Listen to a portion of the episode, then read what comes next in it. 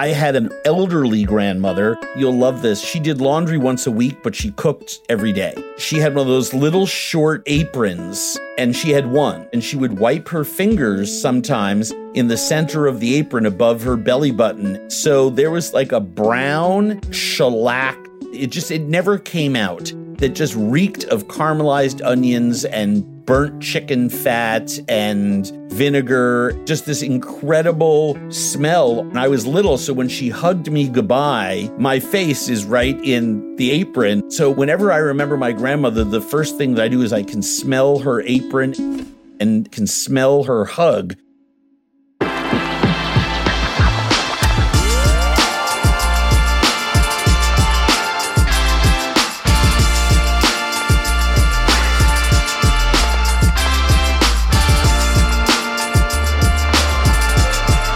Welcome to the Meals That Made Me from First We Feast. I'm Adam Richman, your host and resident gastronaut. The meals that we make, enjoy, and share are the heart of who we are. In this series, you'll hear from 10 guests across the culinary world, sharing funny, illuminating, and touching stories prompted by their most meaningful food memories. And maybe you'll even be inspired to make a few memorable meals of your own. So let's dive in. My guest today was given a bracelet by the Dalai Lama. After that, the best I can give him is a thorough and loving introduction. He is an Emmy winning and four time James Beard award winning TV personality, chef, writer, and social justice advocate. He has been either the creator, executive producer, and host, or all of the above of the Bizarre Foods franchise, Driven by Food, The Zimmern List, What's Eating America, Dining with Death, The Big Food Truck Tip, All Star Academy, and many, many more. Folks in the Twin Cities may know him from radio shows like Chowhounds and Food Court. HGTV viewers may know him from Rebecca's Garden and Tipical Mary Ellen. He's devoted his life to exploring and promoting cultural acceptance, tolerance, and understanding through food. This year, you can find him judging the epic culinary battle Iron Chef Quest for an Iron Legend on Netflix and on outdoor channels. Andrew Zimmern's Wild Game Kitchen. He's a great dad, a superb home cook with an enviable collection of both hot sauce and soda pop. He also happens to be. Sorry. He also happens to be one of my most dear friends, valued counselors, and beloved mentors. He's a continued source of inspiration for me. Sorry, my voice is quavering, and I'm sorry, Andrew. No, I know it's it's nerve wracking because I know the next sentence is going to be and the third best kisser.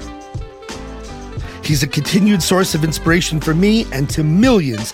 And once put in print, you want a piece of Adam Richman, you got to go through me first. Please welcome Andrew Zimmern. I I did say that once, didn't I? You did. That was a big moment. That was a big moment. Um, so you, like me, grew up in a Jewish family in New York. One thing also that people may not know is in addition to growing up in a Jewish family on the Upper West Side, Andrew Zimmern babysat Ad Rock from the Beastie Boys.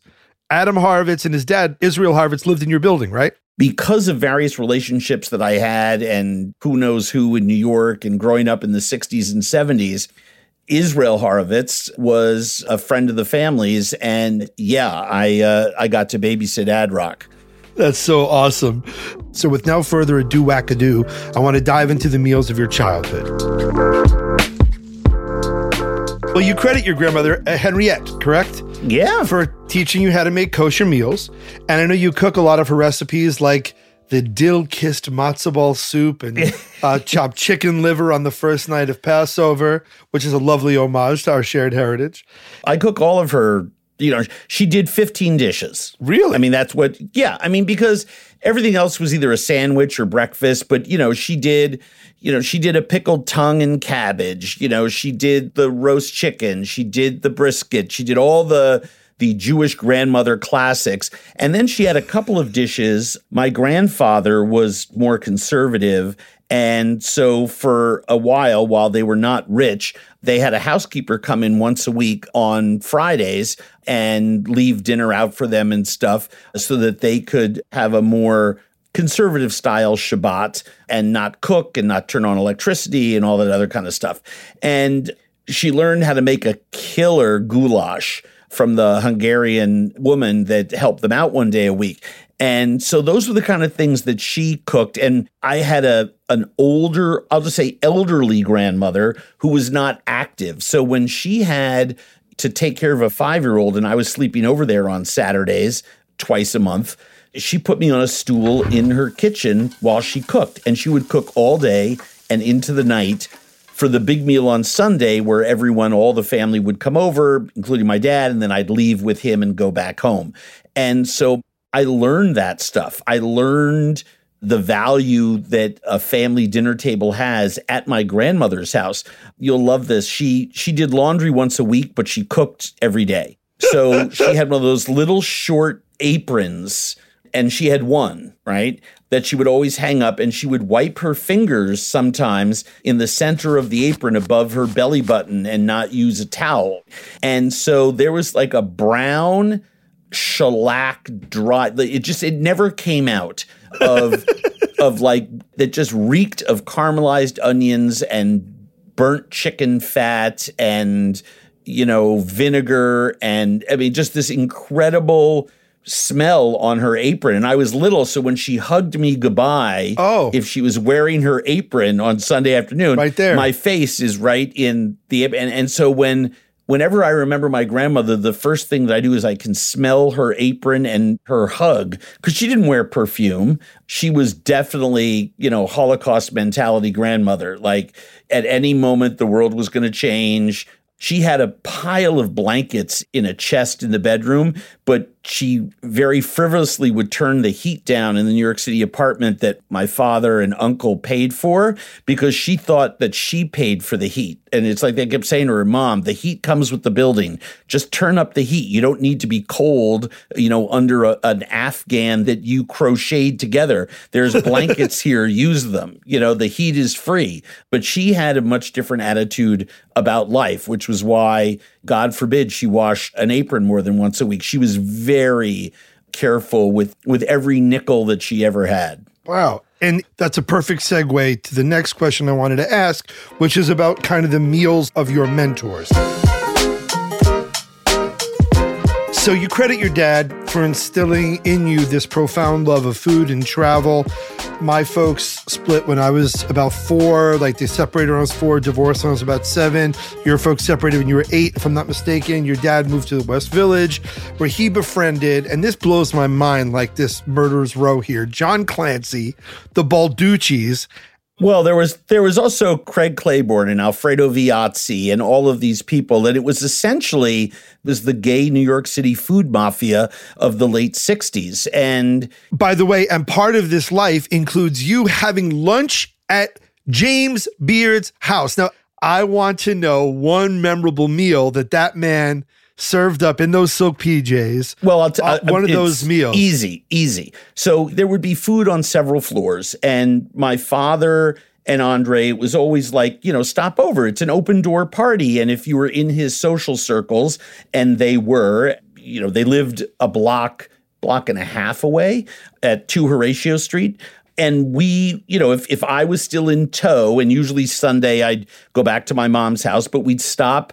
for quote unquote brunch or whatever. right. And there are a couple things that I remember eating over there that I had never I had never eaten pate en croûte before. Okay. And so to see terrines wrapped in a beautiful crust and taste so good blew mm. my mind. But the real stunner for me Okay. Cuz we were we were Jews. We didn't we didn't have a country club life where you might see this kind of food. but I had never seen a whole poached salmon chilled, decorated with thinly sliced cucumbers as scales, mm. with a herby green sauce vert style mayonnaise to go with it. Now, in those days, I'm talking late 60s, that was fancy party food. And it absolutely blew my mind. I just, I love the taste of it. I love the look of it. I remember being little because I'm short at this time. I haven't grown yet. And so there are these big dining room tables. So I'm face to face with the head of this fish. right?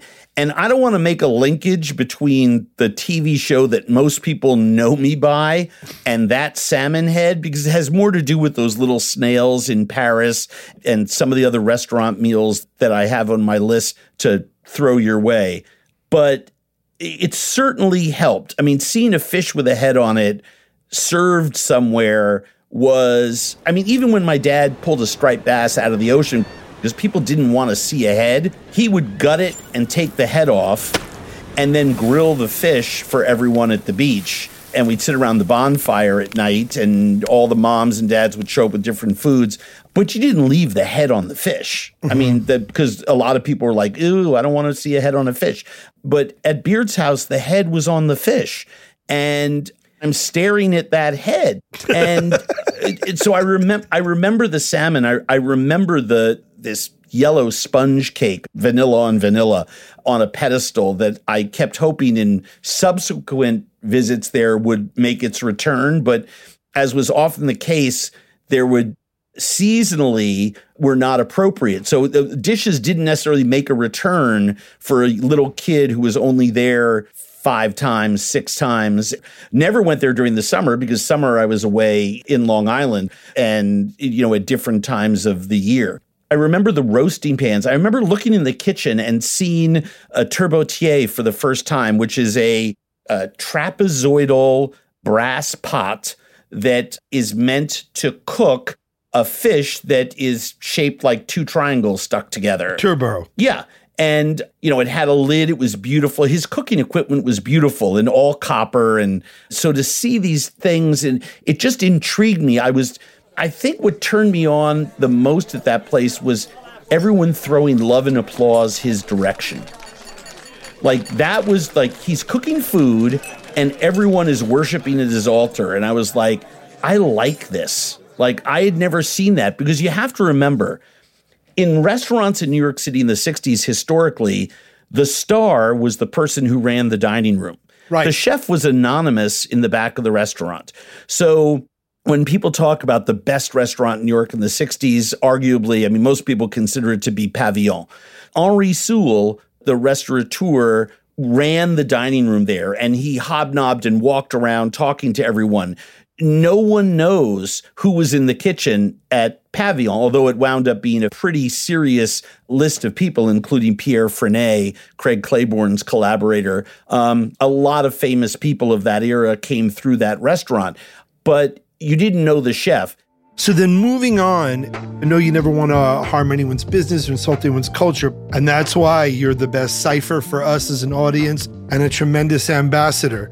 As someone who knows you, has eaten with you, has gotten restaurant recommendations from you whilst traveling, you're kind of like a Swiss Army knife for food, in my opinion. I think that you could speak authoritatively. I mean, we can go on and on, you know, delicious destinations, the Zimmern list, and I think that with bizarre foods, that there was always this new uh, new energy. But my question is, was there ever any dish you had on a show that almost made you want to walk away from this juggernaut of a show because it was such an unpleasant meal or such an unpleasant experience?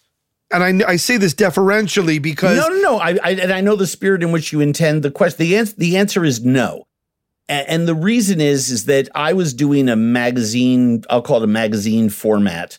You know, it was hour long. We had six to eight stories within each show as we were exploring a place, and while I certainly had, you know, five or six times we had guns uh, drawn us, we were told to get out. Whoa. I was on boats sinking in the ocean. I was in cars sliding off mountains in rainstorms. I mean, there was lots of danger that made me think, all off camera, by the way, that made me think, you know, I'm a dad. Maybe this isn't the job for me. But every time something like that happened, we changed how we produced stuff. When Bizarre Food started, it was myself a cameraman who did sound, who also set up a stationary second camera so that he had a master wide shot. So they always had something to cut to. And it took us nine days to shoot an episode because we were writing the show at night. The producer, who was his wife. I mean, it was three of us, and we went out and made the show, and there was incredible, incredible freedom there. But we didn't have a security person. And I'm not talking about for me, I'm talking about for the team in case, like, you know, I mean, flash forward, you know, whatever, nine years later, we're walking through the woods of going downstream on a river in search of a fish with a local fisherman, you know, and we're in, what was it, Colombia? And we bumped into the FARC. And the colonel who was part of the FARC detachment that we bumped into, rather than kidnapping us or doing whatever else he would have done with another show, wanted to show us where a better place to fish was because they had seen the show, you know, and we would be in favelas in Rio, and the international narco trafficker who controlled the city of 400,000 people, was supplying us with security because he was a fan. But there was a freedom in the beginning in its simplicity, but the food and the enjoyment of it was never a question for me. Even the stuff that I privately didn't like, I would rather be a better guest than a snotty TV host. Exactly. And you're the one who taught me that. That, uh, like, I remember saying that my preferences cannot influence my outward impression. But more importantly, I mean, and look, I'm as guilty as anyone of having broken this rule.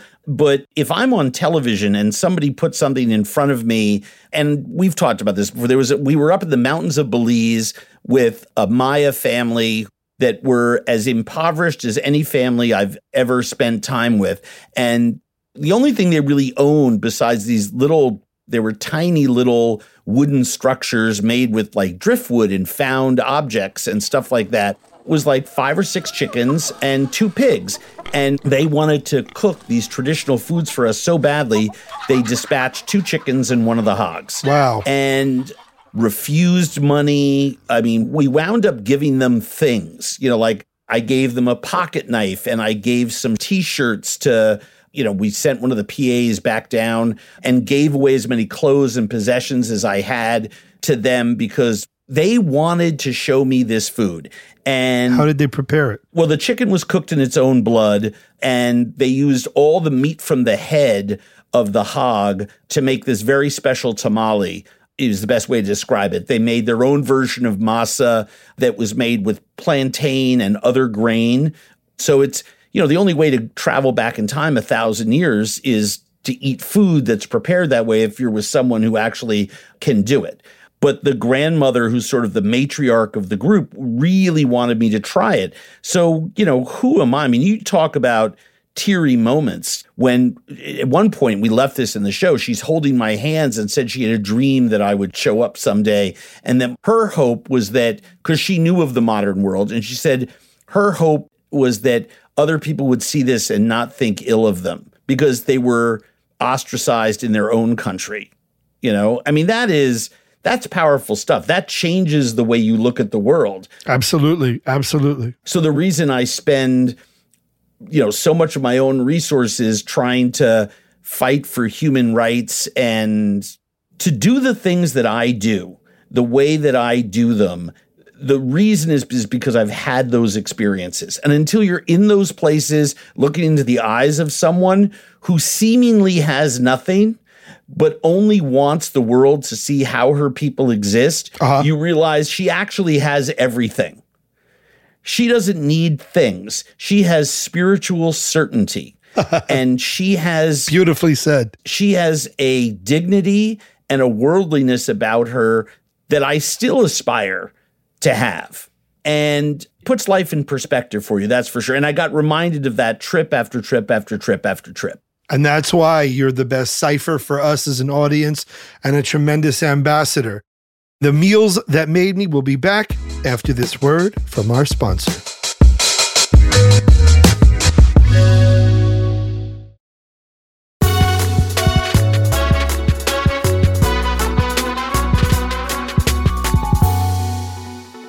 So, Andrew, I want to circle back to talking about your father and his influence on you, your view of food, your culinary creations, your skills and approach to the kitchen. Your father exposed you to the international world of food, whether it was taking you on trips to Spain.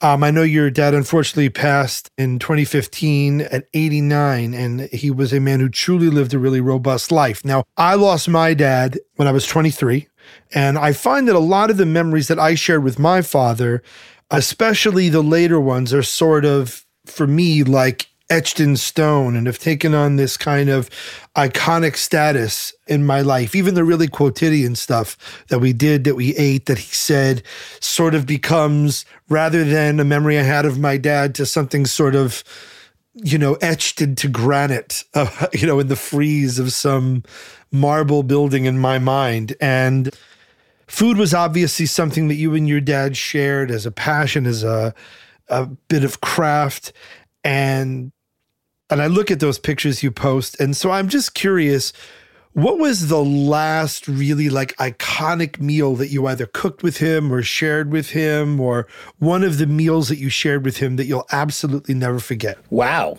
Well, it's it's odd. I, you know, I made a list of 10 meals that I had in my life and I was just looking at them while you were running through them and almost all of them one I had by myself, one was with my mother, and all the rest were with him. But I did get to have a Last Supper with him. I went out to visit him for a weekend several weeks before he died. And he told me, he said, I think I'm well and uh, able enough to go out to a restaurant. So my dad was in a wheelchair and we took him down and into the van and, you know, that I had rented and brought him over to his favorite restaurant in Portland, Maine, which was a humble little restaurant behind their building that called what? Do you remember the name? Yeah, yeah, the Back Bay Grill. And we went there and my dad and I ordered the exact same thing. We had the mussels and then we had the the wild boar pappardelle and then coffee ice cream, espresso ice cream for dessert, um, which were three of his favorite things to eat and three of my favorite things to eat. And he asked if the this the one manager was there, and the fellow who was in charge that night said, "Oh no, he's off." And my father said, "Oh, what a shame. Um, I I wanted to to say goodbye to him." And it struck me the tone that my father was taking. I was like, and I thought to myself, "Oh my gosh." This is his last dinner out. I mean, it struck me like a thunderbolt. Well, the manager on duty that night called this gentleman whose name was Adrian. And, uh, you know, 10 minutes later, Adrian shows up. Right. And my father gets, tries to get up to give him a hug. And, you know, he bends down and says, don't get up. And I just, when they had this moment and I saw Adrian kind of welling up with tears. And I knew that this was my father's last meal out in a restaurant, a man for whom dining out in restaurants was a, a a big part of his lifestyle and a huge gift that he had given me. And a couple weeks later, I got a phone call from the caretaker in in Maine saying that he had passed away in the middle of the night. It was quite uh, it was quite something that that was his last meal out, and that we ate the same thing because we both liked that food. I realized how much I'm like my father. I hope that that's how I go out Moule marinière was my father's favorite thing in the world, still my favorite thing in the world. So describe those flavors to me. You just go down to the beach and pull them up, uh, and you'd clean them and pull the beards out, and he would sweat shallots in butter and add wine, and then cook that down so that it was reduced, so you didn't have too much of that alcoholic flavor in it, but the real flavor of the wine throw another knob of butter in uh, the mussels, which then release all their own juices. And as they simmer together, that second knob of butter sort of makes the sauce a little thicker. And then you take all the mussels out and put them in a bowl, throw some chopped parsley in, and pour that sauce over the, the mussels. It's really very simple, but that marriage of something so briny so intensely tasting of the sea. I think it's why we love them so much. For those that love them, it's that intense oceanic brininess. What I find so funny is looking back on that meal is that my dad introduced me to mussels when I was three or four years old and showed me how to eat them, cooking them in a pot on the beach. No one bought mussels. My father took me to Tuscany in the winter as a young man. And my father, you know, explained to me because I wanted to have whatever spaghetti with tomato sauce. And he said, No, here in this part of Italy, you eat fettuccine or pappardelle with a ragu of wild boar at this month of the year because that's that's what you eat. He was the ultimate when in Rome, do what the Romans do guy. And so to have that as our last meal and when I was a little little kid, he took me to Bailey's, which was a 150 year old ice cream shop in Boston that doesn't exist anymore, and treated me to what was called at the time a Broadway Sundae, which was coffee ice cream with homemade hot fudge on it. And coffee ice cream was his favorite ice cream. It's my favorite ice cream. And, and I just remember how much of that last meal really echoed our life together completely by unintentional because there's no way he would have known that those were the foods that were on the menu that night nor did I when we walked into that restaurant. Yet there there they were. So it was really quite an experience. And it was it was a really great capstone uh, to our li- to our food life together. What a beautiful memory. What a great story. It just I, i'm there. Like i'm transported there. So this last segment's about the meals of your dreams. Using breakfast, lunch, and dinner as your guidepost, with supersonic jet or a teleporter as a means of transport. Take us to where in the world you would wake up, what you would eat, what places you would go to eat around the world throughout this magical day. And for example, and this guy truly is the limit. Like you could start with a bowl of muesli in Zurich and then finish that same meal with loco moco in Waikiki. So wherever it is, breakfast, lunch, dinner, snacks included, go for it. Breakfast is at the fanciest hotel that I can find in Tokyo or Bangkok that has the most massive buffet of pan Asian food cooked so exquisitely that I have to go back up to my room to go to sleep afterwards because I'm so full. And the the reason that I choose that is that I love a buffet. I'm not going to waste it on dinner, but the impressive quality of the breakfast buffet and you can eat like a king at these hotel buffets in those kind of that's that's my favorite kind of breakfast to have. And then go back to sleep. Lunch is at any one of three or four restaurants that I could think of in Venice, Italy in late June, early July. But magically, the gazillions of tourists that descend upon that city in the warm weather months are all sleeping in that day. What are you eating at these restaurants in Venice? All of the pickled fish, all of the seafood fritti, the incredible crudos of that town. I mean, people call it crudos now. They're listed on menus as carpaccios, place boat. What the Venetians do with raw fish that comes out of their marketplace is absolutely brilliant. So, where are you going for dinner? The beach of my childhood on Long Island, eating clam, cherry stone clams, not little necks. I don't want yes. those little ones. I want cherry stone clams. I want my grandmother's roast chicken, and I want I want espresso ice cream for dessert because that last meal, but that place, those things.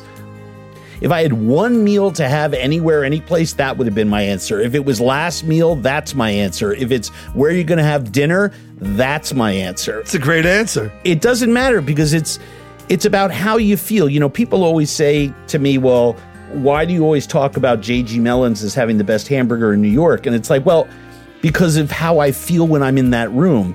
That room is where I kissed my first girl. It's where I had my first drink. It was the hangout of my childhood. It's how you feel in the room. It's how you're treated. That place in the 70s was my clubhouse. And in the same way, that beach, those memories, I want to smell that air. I want to, I mean, that's what makes the chicken so good is not just what's on my plate, but where you're eating it. That's one of the things, by the way, that I've always loved about your appreciation of food. I don't know, you are the Virgil to our Dante in this culinary inferno, so to speak. So before I go into any more obscure literary references, I'm going to hit you with our final section, which is the rapid fire.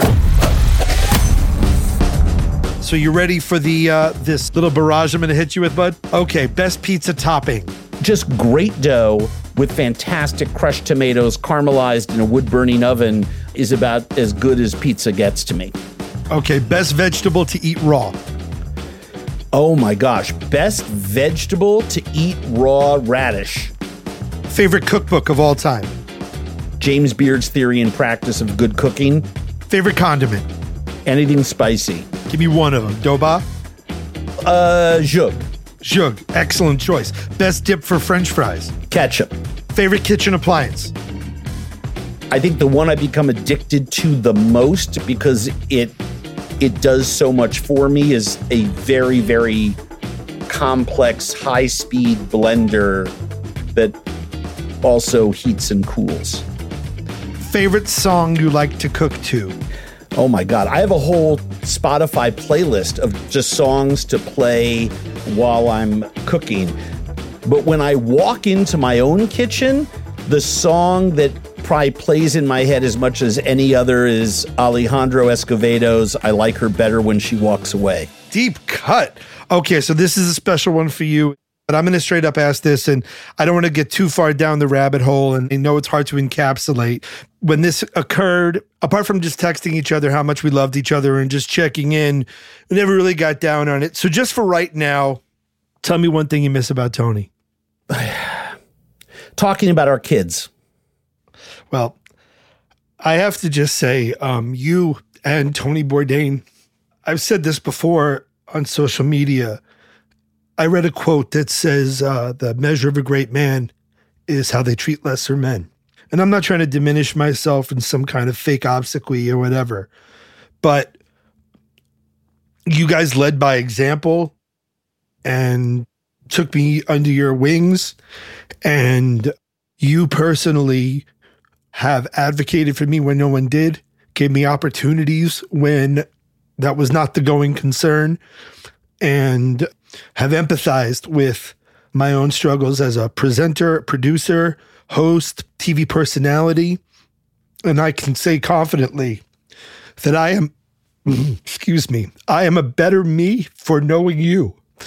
I'm a better host. I'm a better producer. I'm a better personality. And in many ways, I am a better man because I know you, Andrew Zimmern. Well, thank you. And I owe you so much. You, I will you always owe me, owe you, you so owe much. me nothing. You owe you owe me nothing. The reason I've asked this question three times, I've been with a a person who I believe to have more on the ball than others.